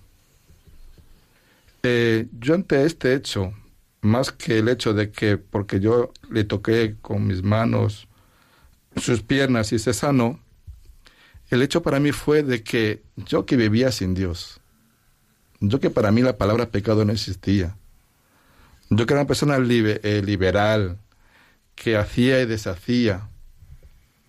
En un momento de problemas, me acuerdo de Dios, clamo a Dios, no sé por qué clamé a Dios, y Dios me escuchó. Y desde esta experiencia empecé ciertamente a buscar a Dios con sinceridad. Pero busqué a Dios no en la religión cristiana ni católica, porque tenía ya influencia de todo este anticlericalismo. Y empecé a buscar a Dios pues por otras religiones, a nivel de estudio de libros, nada de otra cosa. Empecé a estudiar lo que era la religión musulmana, el Islam, el sufismo, el budismo, el hinduismo. Todo eso empecé a estudiarlo solamente con la idea de buscar la verdad, ¿no?, en la religión. Ese fue un poco mi proceso de búsqueda de Dios. Hasta que cae en tus manos Juan 14, 6. Sí, es decir, cuando yo estudiaba cualquier religión no cristiana, yo buscaba sinceramente a Dios en cualquier religión no cristiana. Pero yo sentía en mi interior de que estaba incompleta. Cualquier religión tiene cosas buenas, pero veía que era incompleto cualquier religión no cristiana. Y entonces, providencialmente, hice un viaje a Ecuador. Cuando llegué a Ecuador, pues, había una huelga general. Yo iba, pues, los viajes míos eran como de hippie, con la mochila y a la aventura. Yo soy muy aventurero. Y además vivía en Ibiza, Pamasinri. Y entonces, cuando llegué a Ecuador, con esta huelga general, pedí un vehículo, un taxi. Me llevó a un hostal, al que quiso el taxista. Y cuando llegué a la habitación de ese hostal, había un librito de pastas azules en la mesilla. Lo abrí y justamente fue esa lectura de Juan, capítulo 14, versículo 6, donde leí: yo soy el camino, la verdad y la vida. Nadie va al Padre sino por mí. Cuando yo escuché a Jesús, después de escuchar pues los santones hindúes, el hinduismo, el budismo, cualquier religión no cristiana, vi la autoridad de Jesús. Jesús es Dios, hablando de Dios. Él es el camino, Él es la verdad y Él es la vida. Y ciertamente esa palabra tocó mi corazón y descubrí, esto es lo que yo estaba buscando a Jesús. Y en ese viaje que hice a Ecuador, por diferentes lugares como Esmeralda, Otavalo, Ibarra, San Lorenzo, Cuenca, pues iba todo el viaje con mi Nuevo Testamento, leyéndolo y disfrutando de la palabra de Jesús. ¿Cómo llega la Iglesia Católica a tu vida? Bueno, pues ya le digo que fue un proceso de buscar a Dios, un proceso de encontrarme el Nuevo Testamento y que Jesús tocase mi corazón con la palabra de Dios. Pero cuando llegué a España, llegué cristiano, porque creía en Cristo y porque leía la palabra de Dios. Pero yo no quería ser católico. Y empecé a buscar a Jesús, primeramente por corrientes esotéricas, Jesús solar, que es un poquito raro eso. Y también empecé a tener contacto con los testigos de Jehová. Como esta gente va por las casas, vino un día a mi casa, me fueron a hablar de Jesús, y pues vengan a mi casa a hablarme de Jesús. Y estuve con el testigo de Jehová haciendo un estudio bíblico, donde muchas veces pues estábamos de acuerdo, que atacaban de la iglesia, que si el Papa tiene oro y todas esas cosas, que lo típico que dicen de la iglesia, del Papa, que tiene mucho oro, todas esas cosas, ¿no? Pero tampoco me completaba el testigo de Jehová. Y entonces cayó en mis manos un libro de San Juan de Dios, un santo de la Iglesia. Y eso ya pues empezó a ir tocando mi corazón y empezó a descubrir de que en la Iglesia Católica había santidad. Y luego después hice un viaje al Camino de Santiago también, y también ese camino pues también fue una experiencia espiritual.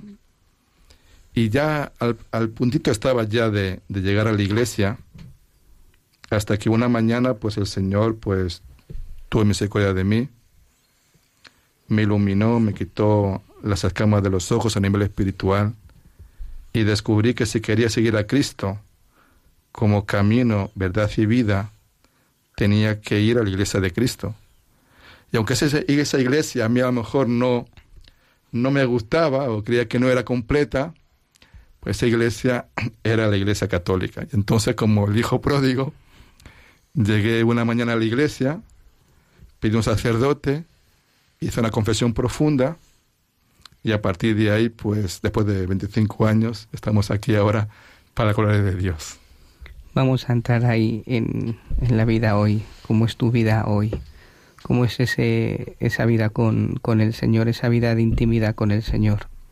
Con ese Señor que te has encontrado, misericordioso, que te ha estado esperando con los brazos abiertos y que te ha buscado, ¿no?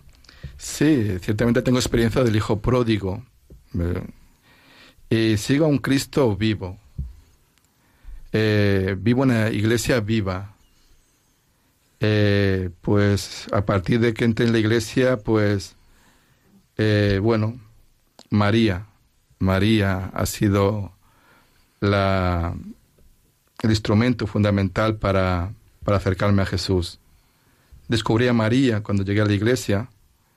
Empecé, pues, a rezar el Santo Rosario cada día, comunión diaria. Y luego después, en un viaje también, que hice nuevamente a República Dominicana, tuve un retiro carismático del CIGNE, y ahí en ese retiro carismático, pues, inició o recibí mi llamada a ser diácono permanente y a ser misionero.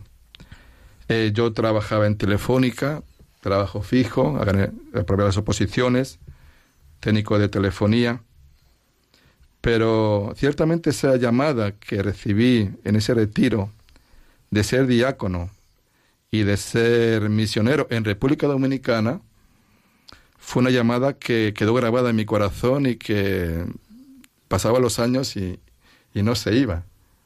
Y así empecé a estudiar ciencias religiosas.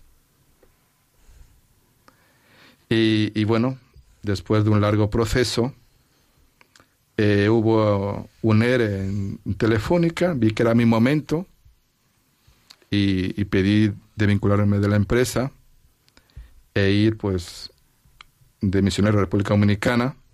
La Iglesia Dominicana me aceptó como misionero, pero llegué, pues, a una casa pobre, a una casa donde la luz se va todos los días, donde el agua escasea, donde una casa, pues, llena de pobreza. Pues después de dejar un buen trabajo, de dejar una casa, pues, con jardín privado y tener 2 coches, llegué, pues, a una casa pobre. Pero ciertamente a lo mejor mi experiencia de haber sido hippie pues me ayudó para adaptarme a vivir con velas y una radio a pilas. Y bueno, pues en esa pobreza ciertamente Dios me ha levantado y me ha bendecido. Y soy un diácono, pues, misionero, ciertamente, para la gloria de Dios. Hay una cosa que sí me gustaría preguntarte. Sé que realizas retiros de sanación, ¿no? Hoy día muchas personas tienen heridas en el corazón, que pueden venir, pues, de la infancia, que pueden venir de cualquier momento, de cosas que han ido adquiriendo a lo largo de toda la vida, ¿no? Como tú hablabas de vicios, adicciones, ¿no?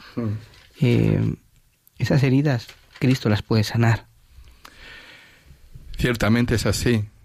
Es decir, después de mi ordenación diaconal, que para mí fue un Pentecostés, recibí una gracia de ser un pequeño instrumento de Dios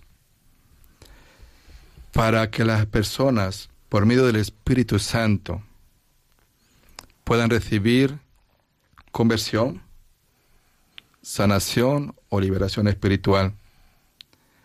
es que cuando muchas veces oro, se imparte un don carismático que se llama el descanso en el espíritu. Yo la primera vez que lo impartí espontáneamente a una mujer en República Dominicana, oré por ella espontáneamente y ella pues fue cayendo, se fue agarrando a mis piernas hasta que cayó al suelo. Esta persona, cuando se levantó de esa experiencia que tuvo espiritual por medio del Espíritu Santo, esa persona pidió el matrimonio a su esposo y yo tuve el privilegio de casarlos. Tenemos que entender que Cristo ha resucitado, que la Iglesia es sobrenatural. Y yo digo muchas veces que el mayor milagro que Dios puede hacer es transformar un pedazo de pan o un poquito de vino en el cuerpo de Dios y en la sangre de Dios. Si nosotros creemos ciertamente de que Jesús está vivo en la Eucaristía por la oración del sacerdote y por la efusión del Espíritu Santo, pues ciertamente ese es el mayor milagro que Dios puede hacer, más que resucitar a un muerto. Entonces, desde esa experiencia del Espíritu Santo, Dios puede hacer lo imposible. Dice la palabra que para Dios nada hay imposible. Ciertamente hace espacios de sanación. Tengo el privilegio de a partir de las oraciones y de mis retiros espirituales, he viajado por mucho República Dominicana, mucho por Estados Unidos, estoy yendo a México, en este momento voy a Costa Rica. En España también he podido tener algún encuentro, incluso con monjas de clausura, sacerdotes, o retiros espirituales, donde el Señor ciertamente tiene que sanar las heridas de nuestros corazones. A veces, por los traumas del pasado, por lo que hemos vivido en la infancia, por la falta de amor, todo eso provoca heridas en nuestro corazón. Y el Señor quiere sanar nuestro corazón, quiere cambiar nuestra vida. Y humildemente pues tengo el privilegio de ser un diácono que misiona por muchos lugares del mundo, siendo un pequeño instrumentito, primeramente para llevar conversión a las almas. Para mí lo más importante es llevar la conversión a las personas y de tener un encuentro con Dios. Y luego después la sanación física, o sanación del corazón, o también liberaciones espirituales. Todo eso viene después. Mi primer objetivo siempre es el encuentro con Dios, llamado a la conversión, y pues muchas personas han tenido por medio de este pequeño diácono una experiencia de Dios, donde Dios ha cambiado su vida para siempre. Fernando, una cosa que tú tienes 5 hijos... ¿Cómo vivís vosotros, cómo viven tus hijos pues esta realidad de la misión? Bueno, es decir, como les dije, yo vengo de una conversión. Cuando inicié mi pareja como familia, pues no hice una buena elección porque ciertamente no era creyente en ese tiempo. Tenía ya un hijo no creyente en ese tiempo. Entonces, mis 3 primeros hijos son de una relación anterior que tuve, donde recibí la anualidad matrimonial, pero hasta ellos también ciertamente están en la fe.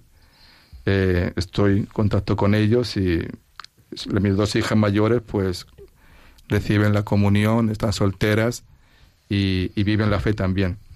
Yo tuve el privilegio de casarme en República Dominicana, de ahí tengo pues 2 hijas más, pequeñas. Mi esposa pues es catequista, mi esposa es la que me acompaña en la oración, porque claro, muchas veces tengo que salir de casa para hacer las labores misioneras, pero ciertamente para mí mi esposa es un gran apoyo y es también la que da equilibrio a mi familia, ¿no? Así que lo ven, ven a su papá con su testimonio, pero sobre todo intento vivir la fe en mi hogar, con mi esposa y con mis hijos. ¿Cómo es el rostro de Jesús de un modo esquemático, ¿no? Porque en esto podríamos estar horas y horas hablando, ¿no? Sí. Pero ¿cómo es el rostro de Jesús que tú tratas de transmitir a aquellas personas que te acercas en la misión? Bueno, la figura del hijo pródigo, del Padre lleno de misericordia, es decir, a mí me encanta sobre todo evangelizar a las personas alejadas. He trabajado muchos años en Ibiza, 13 años, predicando en la cárcel. Ahora estuve también en México y me llevaron a la cárcel de Chiapas, de mujeres. He también predicado en las comunidades del cenáculo, a las personas drogadictas. Es decir, ahí me encanta llevarles ese Jesús vivo, lleno de misericordia, pero que Él quiere sanar y cambiar los corazones. Es decir, nuestra fe tiene que estar basada en una experiencia vivencial con Él, donde Él está deseando tocarnos, sanarnos y salvarnos. Él nos salva y nos sana. Es un Cristo vivo que sobre todo está vivo y presente en la Santa Eucaristía por la consagración del sacerdote que tiene todo ese poder espiritual. Hay un libro que has titulado La importancia de María, y antes has hablado de María. ¿Por qué es importante María para ti? ¿Cómo es tu relación con ella hoy? Es que si queremos ser de Cristo, tenemos que ser pimientos de María. Sin María no podemos llegar a Cristo. María es el camino más corto, más fácil, más cómodo y más seguro para llegar a Jesús. María ciertamente es la puerta que nos lleva a Jesucristo. En mis predicaciones, mucha gente, por mis predicaciones y mis retiros o encuentros de oración, se han consagrado al Inmaculado Corazón de María. Para mí María es fundamental. María nos acerca a Jesús y también nos aleja del pecado y del enemigo que siempre a lo mejor quiere engañarnos. Así que María pues es nuestra madre, nuestra intercesora, nuestra maestra. María pues es ciertamente, como digo, la piedra angular para llegar a Jesucristo, para llegar a la santidad. Sin María no hay santidad. Y María pues viene también a iluminarnos, a llenarnos de su presencia y de su amor. Y el Santo Rosario, pues para mí es una oración diaria y una oración poderosa, de poder.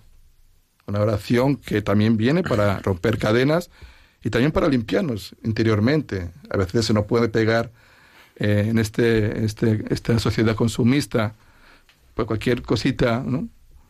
Y el Rosario nos limpia, es como una limpieza espiritual del corazón. Claro que al cuerpo no le apetece, le entra sueño, pero claro, es que el cuerpo tiene un poquito la influencia del pecado. Pero repito, el rosario es una oración de poder y también de autoliberación espiritual. Fernando, pues muchísimas gracias por habernos acompañado esta noche, por tu labor, por tu testimonio, sí, y por tu vida. Sí, le damos gracias al Señor, ciertamente, porque, bueno, pues es un privilegio servir al Señor, es un privilegio, pues, ser un diácono. Como dije, dejé todo por seguir a Cristo y pues, vivo de la providencia, vivo de la venta de mis libros, pero, mira, viajo muchísimo. Ahora el próximo fin de semana voy a dar un gran retiro mariano de intercesión por las familias, el sábado 16 y domingo 17, en el Centro de Espiritualidad Santa Teresa, en el Desierto de las Palmas, en Benicassin, Castellón. Voy a estar allá el próximo fin de semana. El siguiente voy a República Dominicana. Dentro de 2 semanas voy a Estados Unidos, voy a estar en Nueva York. Queens, New Jersey, Carolina del Norte. Regreso a Nueva York, después voy a México, voy a ir a Chiapas. Después regreso a Nueva York, regreso a República Dominicana y creo que otra vez vuelvo a Estados Unidos. Es decir, tengo ciertamente un privilegio servir al Señor siendo un diácono itinerante, misionero, y donde intento ser humildemente un instrumento del Señor, donde muestra un Cristo vivo que salva, que sana, que libera y que Él quiere sanarnos y salvarnos y buscar a las ovejas perdidas, ciertamente. Muchas gracias, Fernando. 1:42 de la madrugada, el padre Alberto Rollo, consultor en la Congregación para la Causa de los Santos, nos trae esos santos de andar por casa que nos acompañan todas las semanas.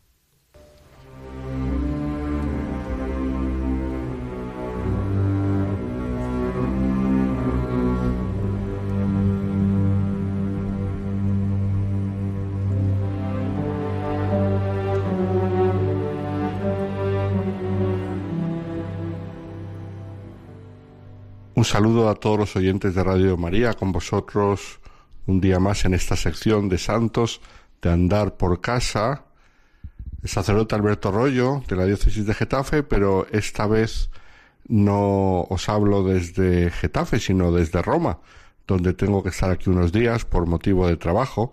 Y aprovechando que estamos aquí en la ciudad eterna, pues vamos a hablar de los mártires, las persecuciones y concretamente de San Sebastián, este mártir tan popular, quizá uno de los mártires más representados en la iconografía cristiana y celebrado en muchas parroquias. No puedo dejar de recordar que en Getafe tenemos una parroquia dedicada a San Sebastián y saludar desde aquí a los sacerdotes que en ella trabajan, que son buenos amigos. El martirio de San Sebastián, estamos a comienzos del siglo IV, hacia el año 303, 304 probablemente, nos habla de una persecución concreta, que es la del emperador Diocleciano, la última de las grandes persecuciones. Ya fue como el chupinazo final de toda esta serie de persecuciones, ya que 4 años después del comienzo de la persecución, Constantino prohibirá las persecuciones y unos años después, concretamente en el año 313, cuando ya llegó al poder absoluto, Constantino firmará el edicto de Milán por el cual se prohibieron las persecuciones y además se le dio personalidad jurídica a los cristianos dentro del imperio. Pero no habían llegado todavía esos tiempos, estamos en el último emperador antes de Constantino. Y quizá, como digo, el chupinazo final, la traca final, porque fue la persecución más cruel de todas. No duró muchos años, pero fue de grandísima violencia contra los cristianos. Llevaba ya varios años Diocleciano en el poder. Concretamente en el año 284 había subido al trono y no gobernaba él solo el Imperio Romano, sino que era una tetrarquía, con lo cual se habían dividido en 3 los territorios del imperio y él gobernaba solamente una parte. ¿Qué es lo que pasó? Pues que ya desde el principio se manifestó contrario a los cristianos, fue alejando del ejército y de los oficios públicos a los cristianos que había, y fue rodeándose de colaboradores anticristianos, de modo que todo este ambiente y esta influencia de los colaboradores cuajó años después, a finales del siglo, comienzo del siglo IV, estamos hablando de hacia el 302, con el comienzo de una gran persecución que se caracterizó por 4 decretos persecutorios, los cuales es verdad que no se llevaron a cabo de modo igual por todo el imperio, sino que, por ejemplo, en el norte de Europa solamente prácticamente se obedeció al primero, pero en la zona oriental y luego en la misma Roma se obedeció a los 4 decretos y entonces fue una escabechina. Se calcula que murieron unos 3.000, 3.500 cristianos en esta última persecución. Pero la cosa venía de antes. ¿Por qué las persecuciones? ¿Por qué el odio hacia los cristianos? Pues muy sencillo, ya desde el comienzo, por no hablar de la persecución de parte de los judíos, de las cuales en los Hechos de los Apóstoles tenemos muchas noticias y lo mucho que tuvo que sufrir el mismo San Pablo, pero ya en ámbito del Imperio Romano, los cristianos fueron vistos desde el comienzo como gente extraña, gente rara. No seguían las costumbres del resto del pueblo. Los vecinos de los cristianos veían que no iban al templo a sacrificar a los dioses. De hecho, los cristianos no tenían templo, porque en aquella época no existían los templos cristianos. Se reunían en las casas, se reunían por la noche, el sábado por la noche, a celebrar la Eucaristía. Se reunían en celebraciones que estaban cerradas al público en general. Y todo esto levantaba muchas sospechas. Luego, además, se corrían rumores acerca de cosas raras que hacían en sus celebraciones. Se decía que llegaban al canibalismo porque comían el cuerpo de un tal Cristo. Y claro, cuando esto no se entiende, pues lo que comentaba la gente hacía que se les presentase como gente muy rara. Luego, por otra parte, a muchos eventos culturales organizados por el imperio, pues no querían asistir a los circos, donde había luchas de seres humanos con animales, peleas de gladiadores, ejecuciones terribles, cosas muy crueles. Tampoco aceptaban el libertinaje moral propio de la decadencia del final del imperio.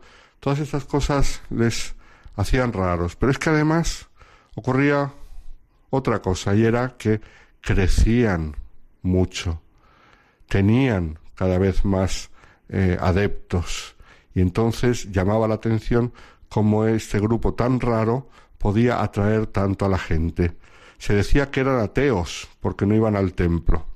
Y entonces todo esto, por aquí y por allá, en algunos momentos, en otros, en algunas regiones, llevó a distintas persecuciones locales. Por ejemplo, no podemos olvidar, por supuesto, en Roma, la persecución del emperador Nerón, en la que murieron San Pedro y San Pablo, que fue provocada por el mismo Nerón, pero ya con la base de esta antipatía que muchos tenían hacia los cristianos por considerarles raros. Sin embargo, a finales del siglo I, el emperador Domiciano provocó la primera persecución organizada en todo el imperio.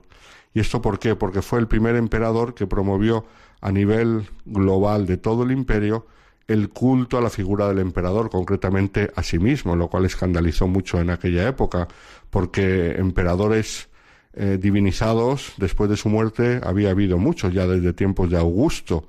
Sin embargo, Domiciano, hacia el año 90 más o menos, fue el primero que exigió el culto a sí mismo como modo de unificar la religión en todo el imperio.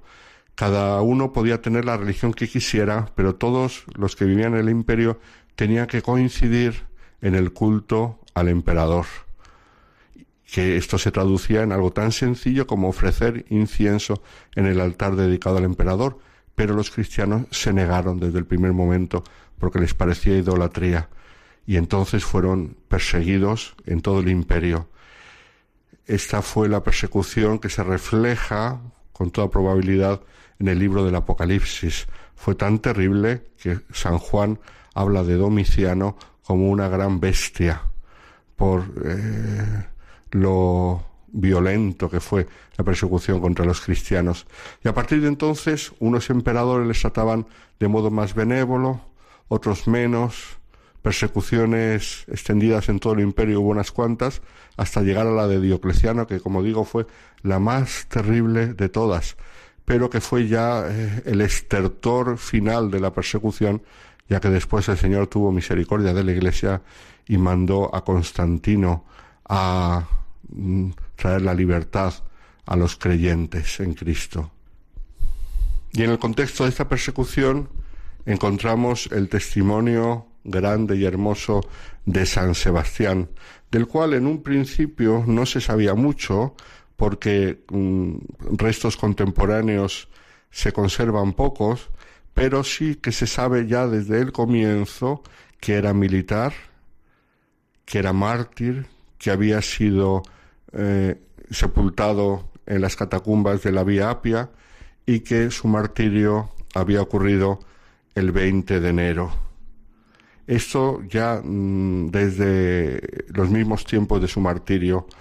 Poco después empiezan a surgir otras ideas. Por ejemplo, San Ambrosio de Milán nos hablará de su madre, la madre de San Sebastián, que era milanesa, esposada con un funcionario romano que era de las Galias meridionales, esto es, francés, pero no sabemos datos del martirio.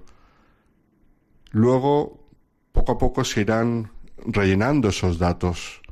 No habían pasado 100 años de la muerte de San Sebastián cuando ya tenemos una historia de su martirio escrita, lo que se llama Passio Santi Sebastiani, las famosas pasiones, que eran los relatos de la muerte de los mártires, que eran tan conocidas entre los cristianos que se intercambiaban unos con otros estas pasiones, que eran relatos breves, y se leían en la comunidad para enfervorizar al pueblo de Dios.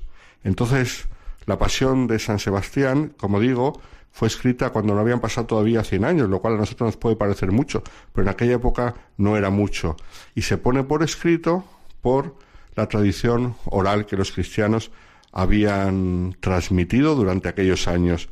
Y en esta pasión de San Sebastián leemos que era de Milán, había nacido de familia milanesa, aunque parece ser que lo que es nacer físicamente fue en Francia, y enseguida su familia se trasladó a Milán, de donde era su madre. Sabemos que era cristiano y que fue el sostén de los cristianos en la cárcel y apóstol entre las familias nobles y los magistrados, porque siendo militar tenía facilidad para acceder a las cárceles. Y entonces allí en la cárcel confortó a muchos cristianos, a los hermanos Marcos y Marceliano, mártires en la vía Ardeatina, a Cástulo y Tiburcio, mártires en la vía Lavicana, a los 4 mártires coronados, a San Victorino, mártir a las afueras de Roma, y a otros santos. E incluso él convirtió, a través de su apostolado, a algunos nobles, a Claudio, prefecto de Roma, a Sinforosa, su esposa, a Félix y Felicísimo, sus hijos, a Cromacio, el nuevo prefecto romano, y a su hijo Tiburcio, y a otros, que fueron todos martirizados bajo Diocleciano y considerados como santos. Entonces se convirtió en una figura muy popular entre los cristianos, pero su influjo llevó también a que le conociesen entre los romanos como figura pública, pero que además era cristiano. Y cuando comenzó la persecución de Diocleciano, enseguida fueron a por él. No podía pasar desapercibido, por lo que enseguida fue denunciado, sometido a juicio y sentenciado a muerte. Se le llevó a las afueras de la ciudad a un campo donde fue atado desnudo a un palo y aseteado. Dado por muerto, fue recogido por Irene, viuda del mártir Cástulo, que se lo lleva a su palacio en el Palatino. Lo curó y le aconsejó que abandonase Roma a fin de salvar su vida, pero él hizo caso omiso, y un día en el que los emperadores estaban en el templo de Hércules, se presentó ante ellos, confesando nuevamente su fe. Diocleciano, que lo daba por muerto, se sorprendió, lo mandó capturar y lo mataron a palos en el hipódromo del Palatino. Su cuerpo fue arrojado a las cloacas de Roma, pero los cristianos recuperaron el cuerpo y lo sepultaron en las catacumbas. Esto es lo que nos explica la Pasio de San Sebastián.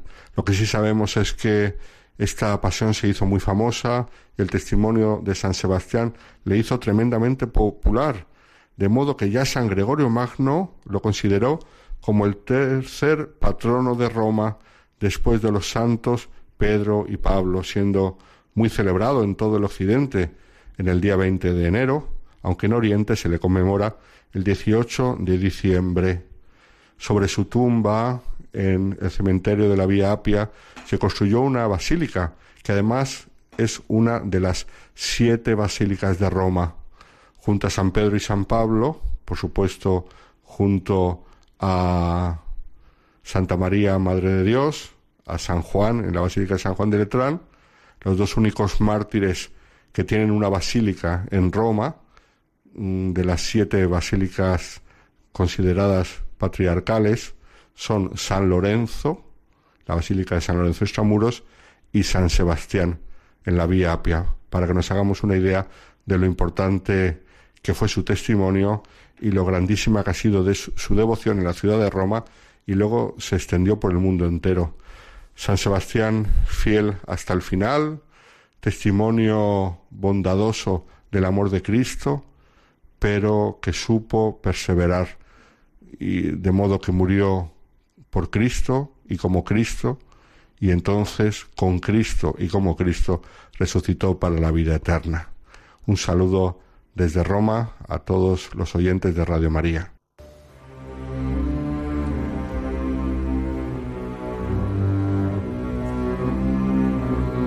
Una y 57 minutos de la madrugada, nos quedan escasos segundos para terminar este programa. Padre Isaac, gracias, ya de regreso. Muchas gracias, sí, ya estamos por aquí. Con tu programa también. El Padre Pío en el umbral del paraíso. Una maravilla, no nos lo perdemos ninguna semana. Gracias, Padre Javier, por haber estado aquí. Gracias a todos nuestros oyentes. Gracias, Fernando, mucho ánimo. Muchas gracias por la invitación. María Dolores, gracias por estar ahí acompañándonos. Muchas gracias, buenas noches. Antonio Escribano. Muchas gracias. Hasta el próximo viernes, aquí en directo en Radio María.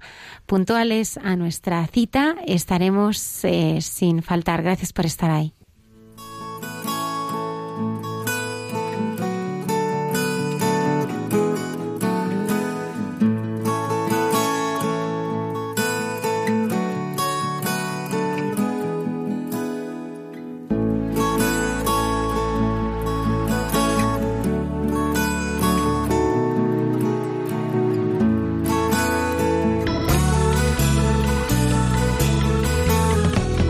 Han escuchado en Radio María Hay mucha gente buena, un programa dirigido por Almudena Delgado.